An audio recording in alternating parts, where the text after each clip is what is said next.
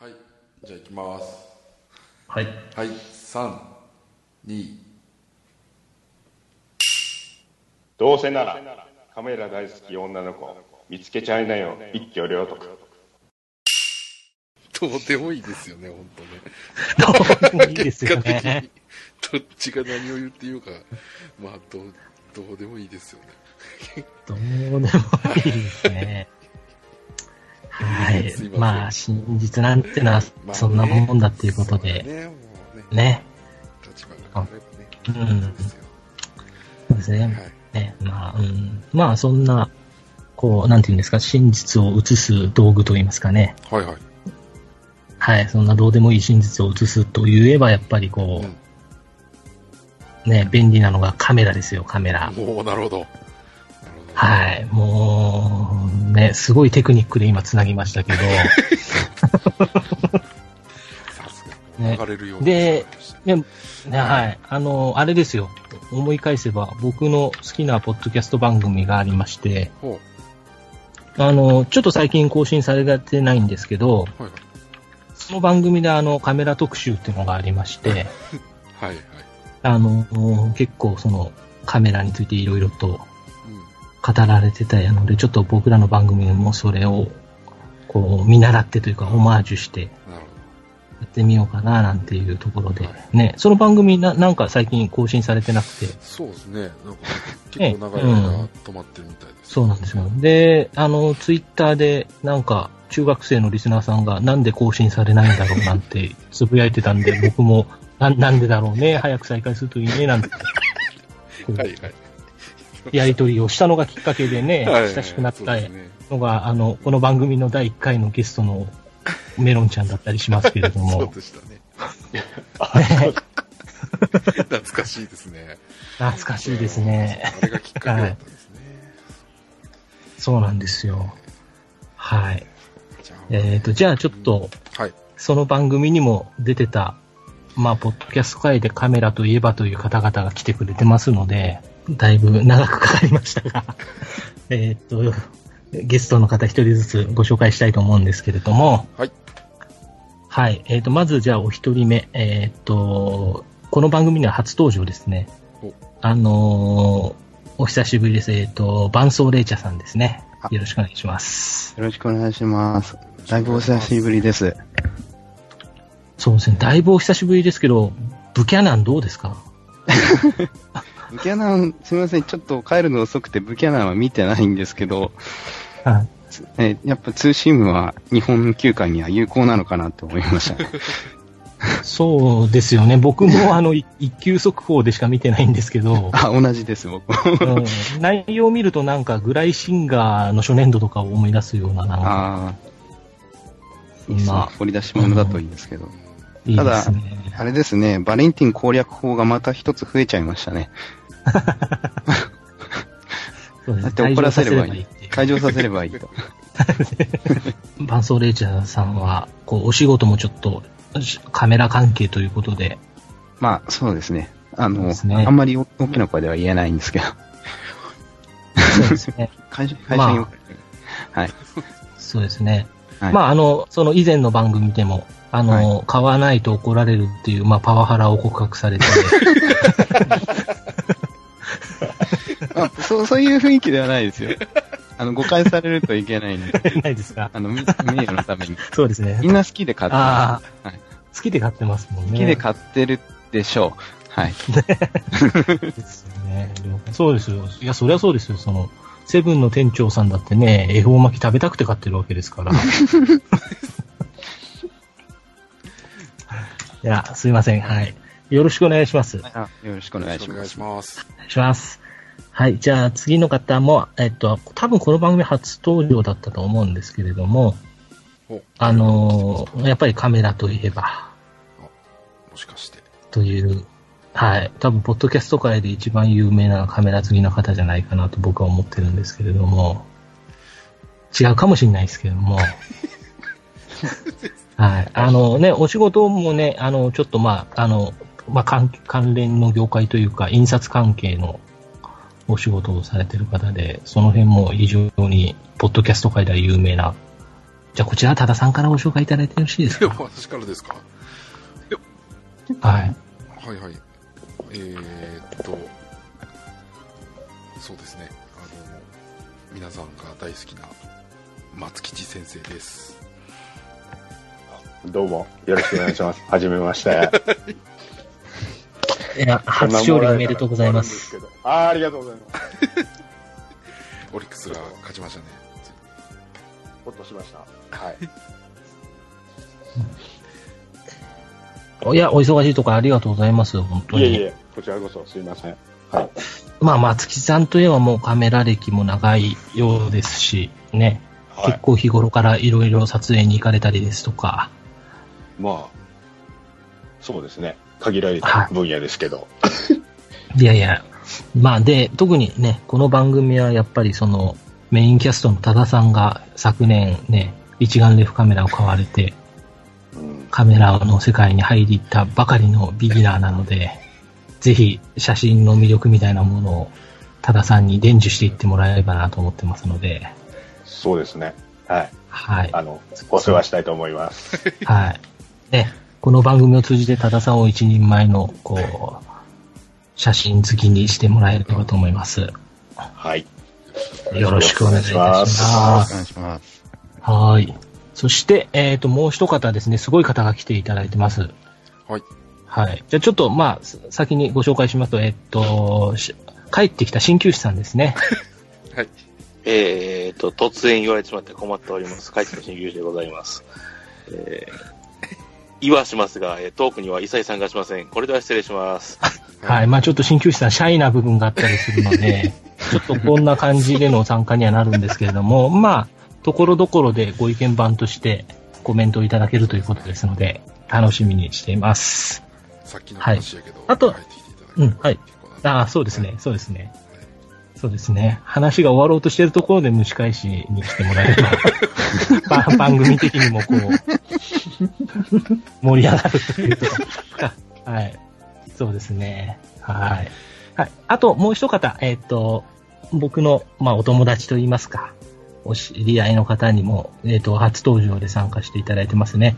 えっ、と、なんてお呼びすればいいのかな。えっ、と、カメラマンのバンさんです。どうも、バンです。よろしくお願いいたします。よろしくお願いします。お願いします。お願いします。はい。皆さんもよろしくお願いいたします。えっ、と、バンさんは、まあ、実際にカメラマンとして活動されているということで、はい。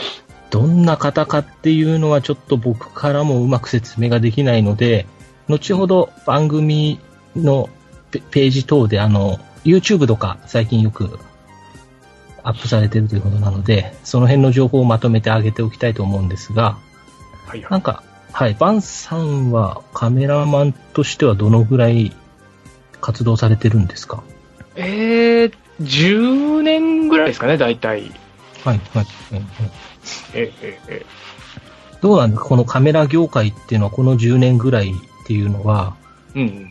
その、まあ、カメラも当然進化してるでしょうし、その、はいはいそれにまつわるそのね、実際に撮られた写真を見る側もね、パソコンだとか、スマホの普及みたいなところで、すごい綺麗なものを手軽に見れるようになったりしてると思うんですけど、はいはいはい。この10年のそのカメラ業界、こんな感じですか？そうですね、僕が入っ入ったというか、このカメラマンになった時点でもうすでにもうデジタル時代になっていたので、あはあ。はの、フィルム時代、まず最初フィルム時代からデジタル時代に乗り換えができなかったおじさんたちっていうのがいっぱいいたんですよ。あ、はいはいはいはいはい。おおじさんカメラマンがいっぱいいて、で、大御所の先生方はその周りの人が面倒を見てくれるわけですね。若手の子があの周りにいたり、アシスタントの子がいたりして何とかしてくれる。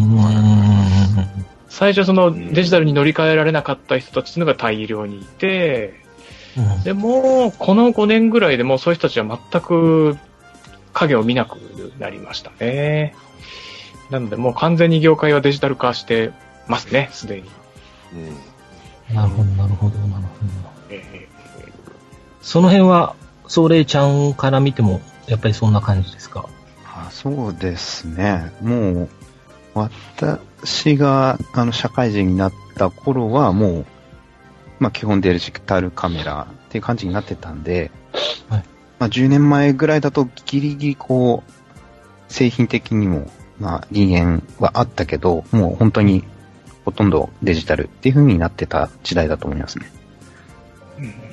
なるほど、なるほど。松吉先生も当然その頃、その遍歴といいますか、はい。流れを当然実際に体験されてるお立場だと思うんですけれども、えーえー僕の場合は半分フィルムで半分デジタルです。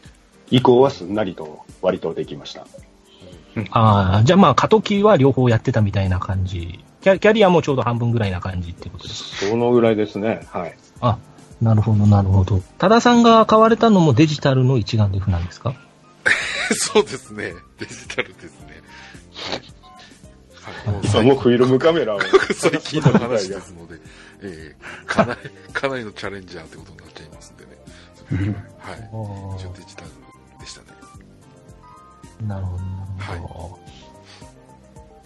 あの、大きいビッグカメラとか、ヨドバシカメラとか行くと、はい。一角にまだ売ってるところもあったりしますね。ああ、そうなんうんうんですか。うんうん。ええフィルム本当にあの、大都市のうん、大都市のところだったら置いてあると思います。ありますね。うん、あの、新宿ヨドバシの5階かなんか行くとストロボと一緒のフロアに置いてありますね。あの、えローライとかそういう超高級なやつですけど。あえうん。えあ。でまだ一部のほん言い方で、その、お買い求めになる方はいらっしゃるのかなっていう。うん、そうですね。ほんまにごく一部ですけどね。うんですね。そうなんですね。あと、あれですね、あの、ここ何年かは、あの、同じデジタルカメラなんですけど、ミラーレス一眼レフがこうんう普及してきてるんで、えまあ、だ第2の、第2の波っていうのかな。え一つ、ううんん、大きく変わった変化点だと思います。そうですね。うん。うん。だいぶ小型化してますからね。うん。まああんまりそのプロとかハイアマチュアの方はあんまりミラーレス使うっていうよりは、うん、前からの一眼レフを使ってらっしゃったりってことは多いのかなっていう気は、ようには見えるんですけど。う。うんん。そうですね。そうですね。うミん。ミラーレスっていうのは簡単に説明してもらうことはできますか？違い、違いと言いますかあの、はい。あの、デジタルカメラとフィルムカメラで一番違うのが、そのフィルムでこう投投影しこう光当てる部分が、はい。あの CMOS センサーってこうセンサーっていうデジタル電子部品に変わってるんですね。はい。で、そこに、あの、まあ、光をこう、映すにあたって、カメラの中に、こう、ミミラーがあるんですよ。ほで、それを、まあ、あの、デジタル化の一環でこう取り除いたような形をしていて、原理的には、うんと、まあ、そんなに大きくは、その、変わんないんですけど、こう、ギュッと、まあ、小さくコンパクトになった。ミラーっていう部品を取り除いたことで、小さくなったっていう構造なんです。そのワワンクッションなくなったような感じ。ワンクッションなくなった。で、いろいろ、あの、それによって、なんですかね、あの、メリット、デメリットはあるみたいなんですけど、やっぱり一番の売りは、あの、ちっちゃくなったんで、ああの小型化して軽量化された。あー、なるほどです。あのー8ミリカメラぐらいの大きさに、だな。うん。うんあこまではいかないんですけど、ちょっとちっちゃくなってっていう、普通のカメラよりは。はい。あの、昔のフィルムカメラぐらいになってきましたよね、だんだんだんだん。うん。デジタルカメラって結構ずんぐり大きいんですね、どうしても。うん。ありがとうございます。すいません。えーっと、まあ、バンさんはもうカメラマンとして実際にね、活動されてるので、はいはい。まあ、やっぱりメインは一眼レフの結構いいやつ使ってるみたいな感じですよね。それが、いつだったっけな、去年か、去年の暮れだと思うんですけど、もうミラーレスにメイン乗り換えちゃいまして。おで、どうも同行、ソニーの α7 使ってるんですけど、動向的にはなんか、日本は一眼レフ信仰が結構まだ強いんだけど、はい。その、よその国では結構ミラーレス化がプロの世界でも進んでるっていうのをソニーの人が言ってましたね。そう。で、僕の場合もスポーツとか撮らないので、あの、はい画質が一緒だったら、あの、一眼レフのレンズも使えるんですよ、そのまま。あの、ミラーレスって。ほはい、はい。あ、レンズが。はい。ねええ互換性があるので、うんそうです。ありますねなので、はい互換性があって使えるんだったら、その、画質は一緒なので本体がちっちゃくて軽いとやっぱ移動が楽なんですよ。う。んん。そうなんですよ。そうですね。はい。なので、もうミラーレスに完全移行しちゃいましたね。うんうんうんうんえー、そうなんです。だから、オリン、オリンピックも多分東京オリンピックまでは、あの、一眼レフが優勢だろうって言われてますけど、その、うんその次はミラーレスが食い込んでくるんじゃないかっていう話が今、あ囁かれてますね。なるほど。松吉さんは今どんな、あれなんですか？あ、メメインは。いや、私はキャノンの、まあ、中級機というか、はい、もうだいぶ古いんですけど、EOS の 40D っていうやつを使ってます。あー、40D。欲しいんですけどね、もうちょっといいやつ。な、7とかが欲しい。7欲しいですねね。はいそうですよね、きっと。うんうん。そうですね。松吉先生は写真に関しては、まあ、普段からも撮ってると思いますけれども、主にやっぱり一番は、あれですかね、レースの写真っていう感じに。レーシングカーですね。はい。もう、望遠レンズ振り回してます。はい。うーん。やっぱりあれなんですか、写真の世界でもレースっていうのはちょっと独特な分野になるんですか？じゃないですよね、多分。ねうんうん。はあの、あれなんですよ。写真の業界って意外とそれぞれ細分化されてて、あのー、なんでしょう。お、女の子ばっかり撮る人は女の子ばっかり撮るんですよ、グラビアとかで。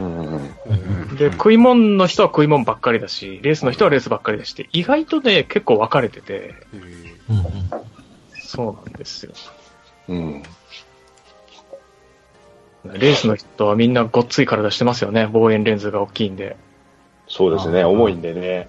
えー 2キロぐらいあるんで。なかなかですね、やっぱり。えキロか。えまあ、一脚は使うんですけどね。ええあですよね。まあ、望遠も高いですしね。そうですね。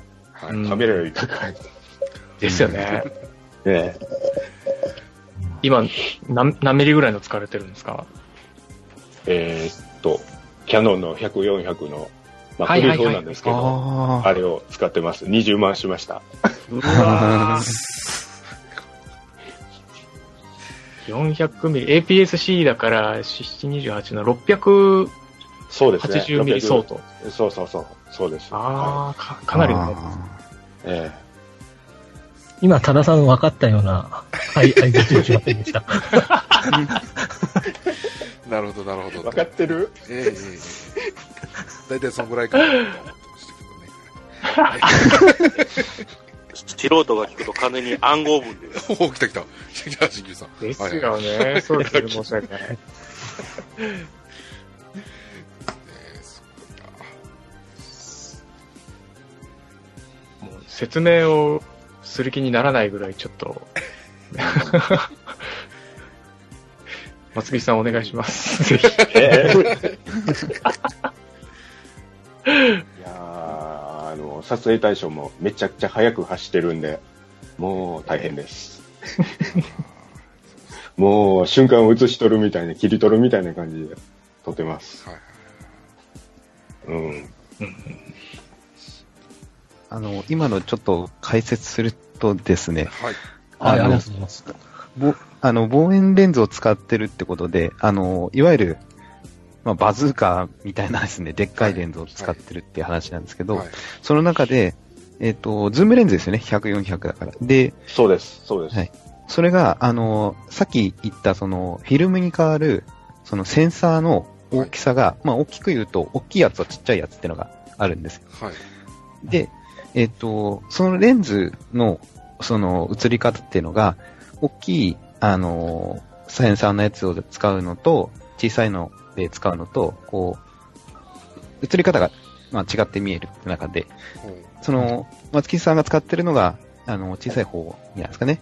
で、そうです。それで、あのーより、あの焦点距離的にはこう遠くに見えてるように見えると。うんうんうんという会話を今されていました。なるほど。はい。はい。うん説明するのが非常に難しい。そうですよね。難しいですね。一般的にその、小さいサイズのセンサーっていうのは入門機で割と安くて、まあ、うん安いもんで4万くらいですかね。はい。うん。で、まあ、中級機でも十何万っていうのがあるんですけど、その、大きいフルサイズって言われているものになると、もう20万以上、本体で。そうですね。うん。うん。で、今出てたカメラ、あの、レンズも、それ20万以上のレンズってことで、はい。まあ、合計すると結構な金額に。ええ。もう込んでます。そうですね。まあ、一つの資産ですよね。レンズ資産っていう。そう。ん。うん。素人でもあれですよね、その本体よりもレンズにお金をかける的な話は聞いたことがあるようなっていううんうんとこですよね。まあだカメラ、だからねカメラは。撮影対象によってかけざるを得ない場合が、そうですね。うん。鳥飛行機そうそレースう。うんですかね。望遠お金かかるのは。まあ、鉄道もそうですけどね。ああ、鉄道もそうですね。うん。あすごいなと思うのは、ああいう動く被写体を、よくああそこまで綺麗にバチッと撮れるなって、すごいなって毎回思うんですけどね。うんうんうん。写真見てて。そうですね。ええなれ、あの、上手くなるまでにはかなり時間はかかります。うんいや、すごいなって。そうですよね。すごいんですけどね、まあ、あの、し知らない人が見ると、まあ、ああいう写真が、ね、レースの写真って言われるとあれなので、その凄さが。分かりづらいっていうのはありますよね。まあ、そうですよね。うん。ブレブレてる写真は思います。表に出てこないっていうところ平均値が高いですよ。ね。平均90点のとこで100点。取ると目立たないみたいな。いや、そうね、うん。本当に考えたらすごいんでそういう意味で言うと、その、フィルムカメラからデジタルに変わって、まあ、素松木さんみたいに、その、素人っていうか、アマチュアカメラマンがえうん。枚数を取れるようになったじゃないですか。そうですね。以前はこんな風には撮れませんでしたから。はい。やっぱりその、お金かかるからっていうところで、枚数少なかったって、やっぱそういうのって、要はカメラって枚数取らなあかんっていう話もね、そういううん雑誌とかで紹介した時言われますけど、やっぱりそういうところで、うん。その、当然プロとアマチュアの差っていうのは明確にあるんでしょうけど、ええでも、どうなんでしょう、プロの方から見てて、はいはい。そういうとこってどんどんどんどん、なんていうか、ボーダーが迫っているっていうのを感じるとかそういうのがあるんですか？ああ、いい質問ですね。あの、うん。例えばライブ写真ってあるじゃないですか。あの、コンサート、ライブ写真って、はい、はい。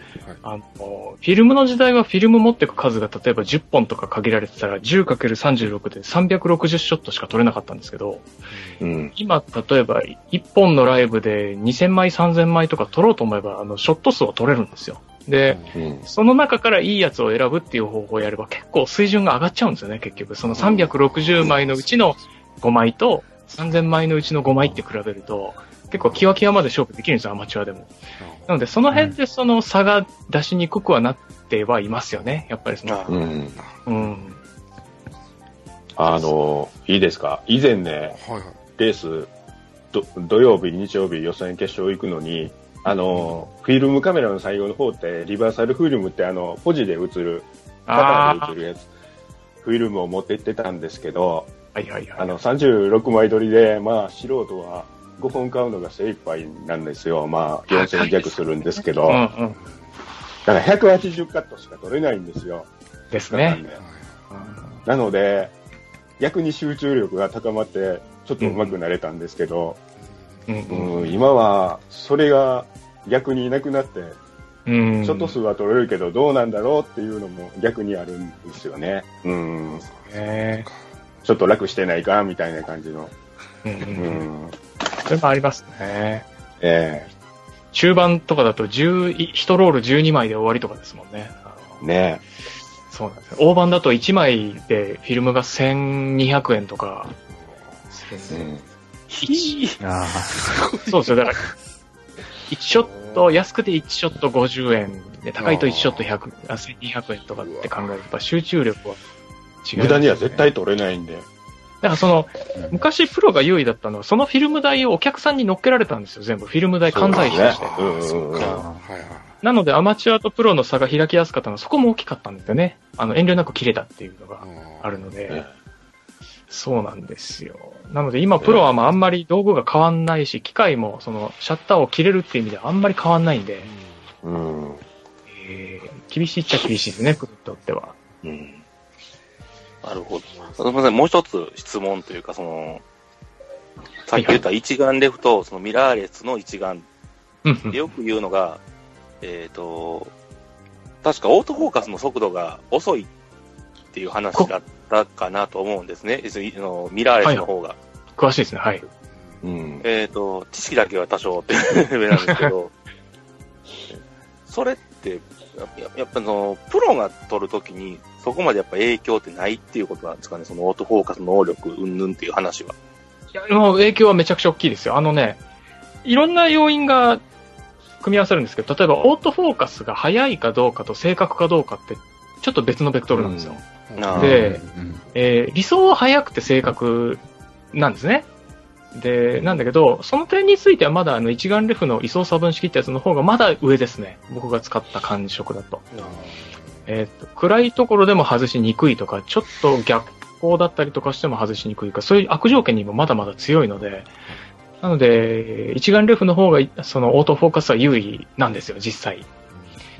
うんた、だ、その、僕がミラーレス使うのは、ミラーレスって、撮る前にもう露出がわかるんですね。そのシミュレーションして見せてくれるので、液晶に。なーのではいはい。そういう意味では、えー僕の場合止まった被写体が多いので、人物にしろ、はい。あの、例えば、物を撮るとか、えーあの、インテリア撮るとか、そういうのは止まったものばっかりなので、あの、フォーカシングさえ、ピント合わせさえ自力でできるんだったら、その露出で外さないので、結局、ぶどまりが良くなっちゃうんですよ、そっちの方が。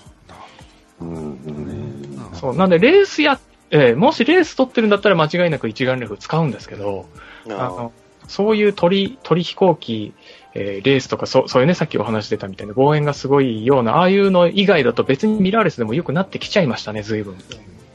うんうんえーですね。勉強になりますね。うん喋らないって言いながら、えらい喋ってますよね、僕。なんか聞いてるとむっちゃくちゃ難しくなっていきそうやったんで。進行まで出しでまた私は消えます。一眼レフデビューを昨年果たした多田さんは、はい。えっ、と、まあ、こ、こ、こまあ最近はあんま撮られてないという他のことがいろいろ忙しいってことなんですけど、ねはい。はい。あの、主にどういったものを撮ることが多かったんですか？いや、あのーどういったものっていうのも特にないですけども、どちらかというと、その、あのー動いているものというよりも、止まっているものの方が多いですかね。まあ、景色といいますか、ものといいますか。はい。はい。はいまあ、やっぱり風、風景、まあもちろんバンさんも専門でやられてますけども、はい。風風景と言ったら壮麗ちゃんなんですけれども、あ、そうですか。僕あの最近あの、外に出る機会も少なくなって子供ばっか撮ったりしてるんで、あんまり風景が最近撮れてないんですね。あ、でも、あの、はいやっぱり、こう、Facebook とかで、あの、はい写真載せてたりするじゃないですか。はいこれで、綺麗な、こう、風景の写真見るとやっぱいいなあの、広角のレンズ欲しいなって思いますね。うん。そうです。ああ、そうですね。広角のレンズが今なくて、うん持ってたらどういい、楽しいだろうなってちょっと思ったりなんかしますね。うーん。二十何ミリとか。あうんそのぐらいの、あの、ちょっと自分で言って解説するとですね、あの、お願いします。あの今さ、一番最初に出た、その、望遠っていうのは、まあ、遠くのものに近づくやつなんで、はい。こう、近づいて、こう、迫力のある、接近した絵を撮れるんですけど、こう、風景を撮ると、こう、ワイドに撮らなきゃいけないので、はい。その、焦点距離っていう、その、数値が、こう、少ない方を撮るとあ。う、ん。全体が撮れるような、こう、広くこう、景色を、こう、網羅するような写真が撮れるんですね。うん画角が。はい。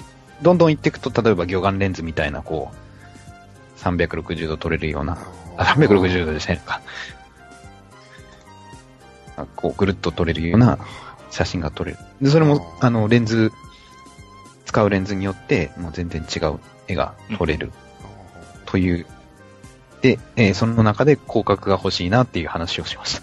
ああ、ど。うんどこまで遡って説明していいかが難しいですよね。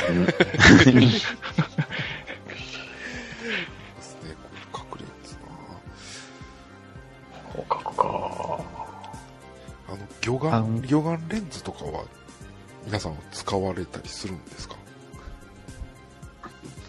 僕は持ってないですね。ああ、僕もないです。あの、魚眼って結構あれ、人が使ってるの見てる見るとすっごい羨ましいじゃないですか。こんな無茶苦茶なの撮りたいなって思うんだけど、うん。買うとすぐ飽きるんですよね。そうなんですよちょっとね、ええ特徴がありすぎるというか、そうなんですよ、そうなんですよえ。うんうんうん結構ね、その飛び道具なんで、ああ、なるほどね。そうなんですよ。だから、100枚写真撮る中の1枚あれだとおって思うんだけど、はい全部あれだと嫌になっちゃうんですよ。そう結構みんな通る道ですね、こああ、なれね。るほど。そうそう借りて使うのが一番ですね。あ ああ、そうですね。借りたいですね。そうそうそう。それぐらいがね、ベストなんですよ。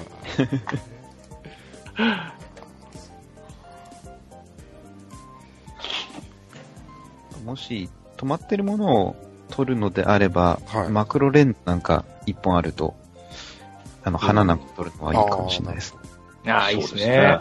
うん。うんやっぱりこう、風景とかだと結構遠くに出かけたりとか、あの、旅行代とかも結構したりするんですけど、あ、はい。花だったらこう近くに咲いてるんで、まあこう気軽に撮ったりってのはできるんで、うんうんうんそうですね。マクロいいですよね、おすすめとして。みんな結構楽しめるレンズだと思いますね。こう近づいて。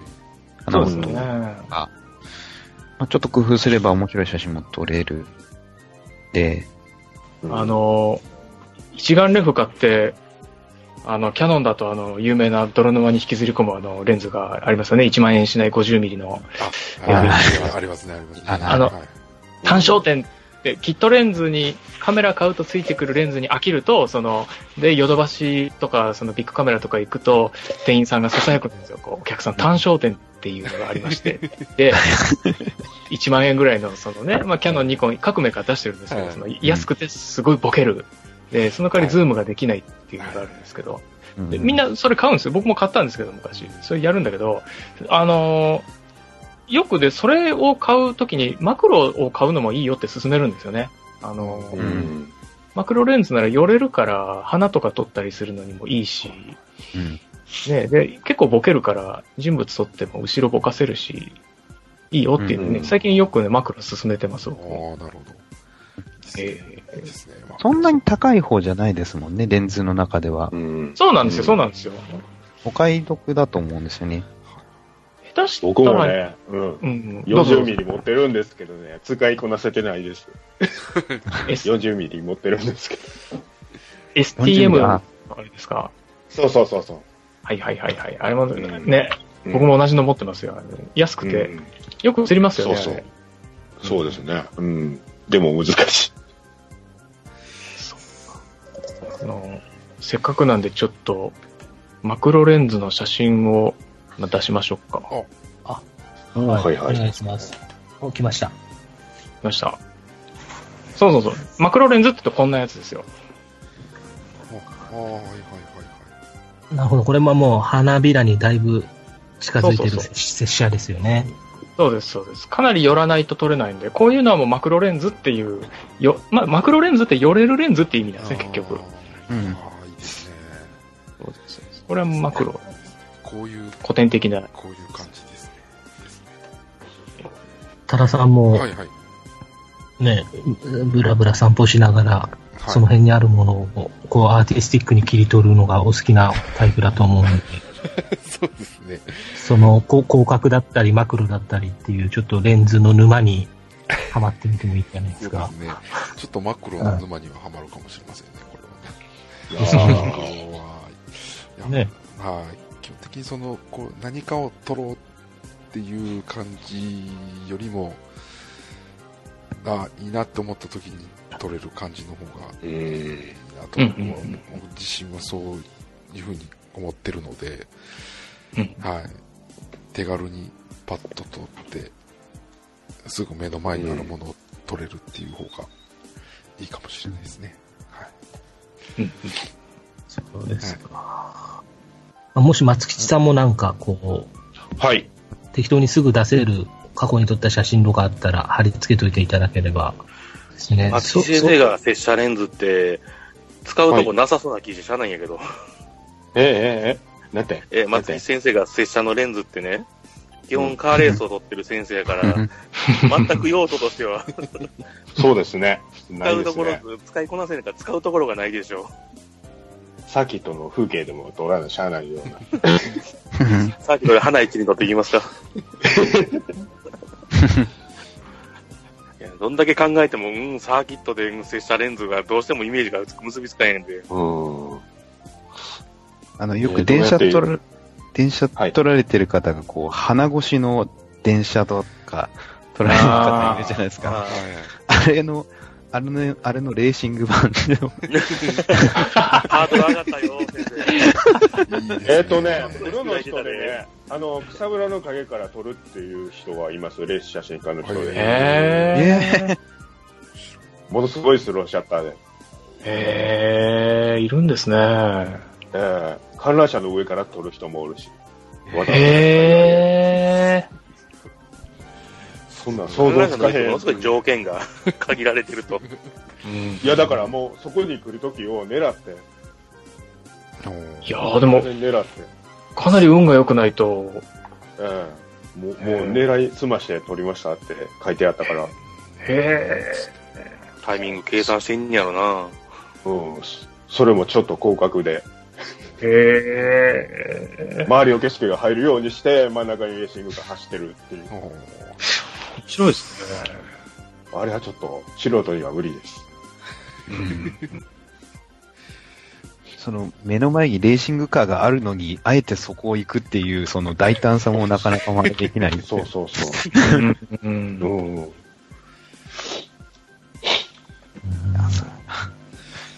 あの、ちょっとすいませんはい。すごい素人な質問なんですけど、僕なんか多分普段写真撮るときは、まあ、主に PS ビーターをカメラ機能を使うことが多いんですけど、そうだった、そうだった。なんですけど、まあ、ちょっとちゃんと撮りたいときは、一応デジカメ的なものを、まあ、すごい、あの、家庭用というか、すごい一般用のふ安いやつなんですけど、で、撮るときに、いわゆるカメラのデジカメのモードってあるじゃないですか、いろいろ。はいはいはいはい。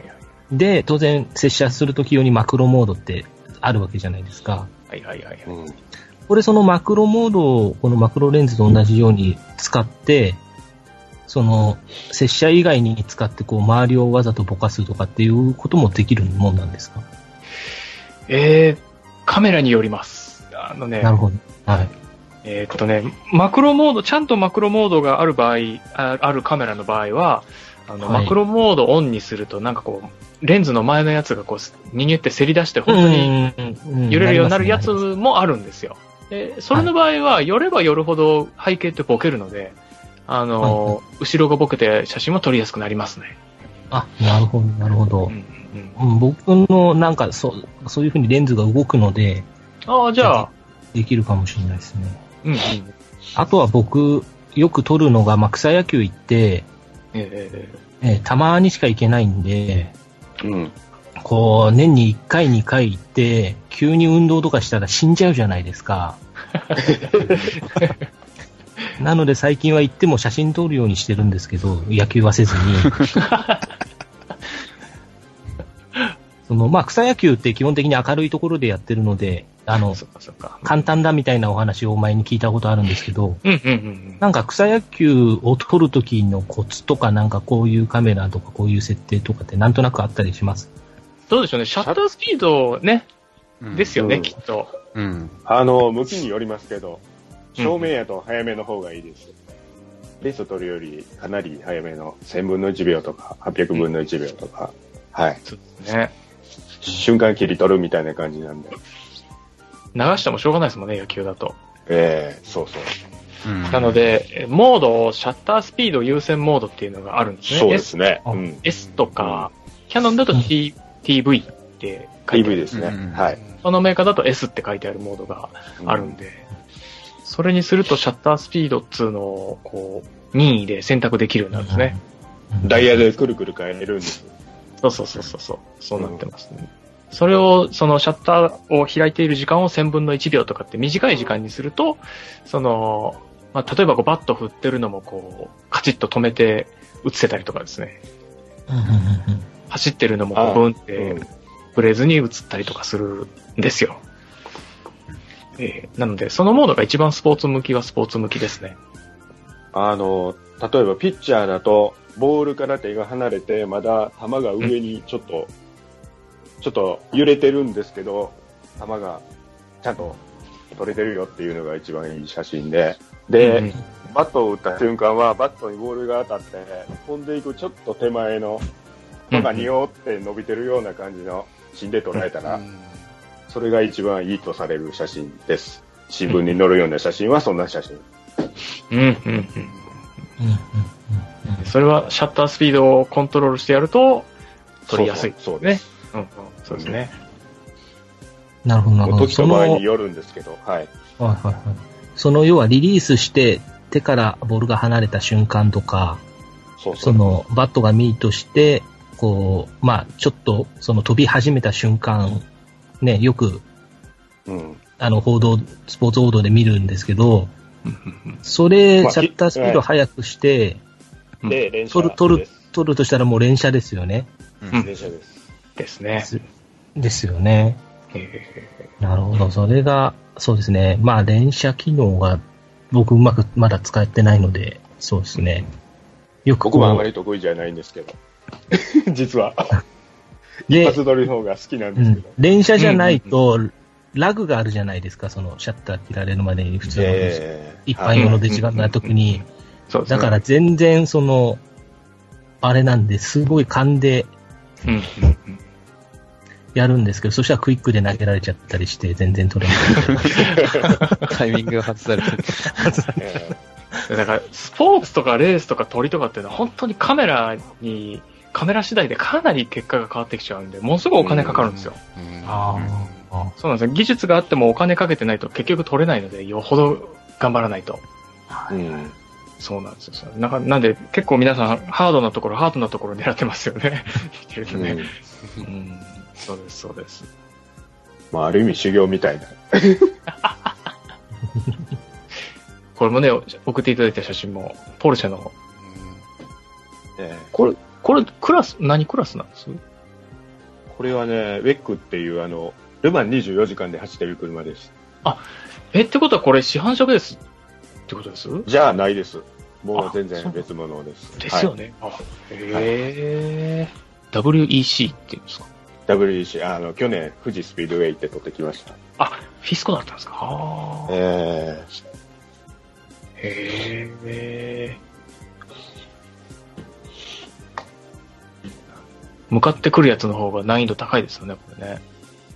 ー、いや、向かってくるやつの方が楽です。あ、本当ですか？はい。あの、遠ざかるやつの方が後ろ向きが一番難しいです。ああ、なるほど、なるほど。うん。へえ。バックショットは大変です。うーん。そうなんですね。どっちもどっちも同じぐらい難しそうですけど、遠ざかる方が難しいんですね。ええで、自分が思い描いてるラインの通りに走ってくれるとも限らないんで、はいはいはいはいはい。はい。それがまた。うーん。そう、僕も写真で食ってるっつっても、レースとかは全くわからないんで、やっぱねカメラマンごとにノウハウが全く違うんですよ。あうんあ、なるほどええそうだと思います。そうなんですよ、そうなんですよ。なんで僕いきなりレース取りに行っても多分全然取れないと思いますよ。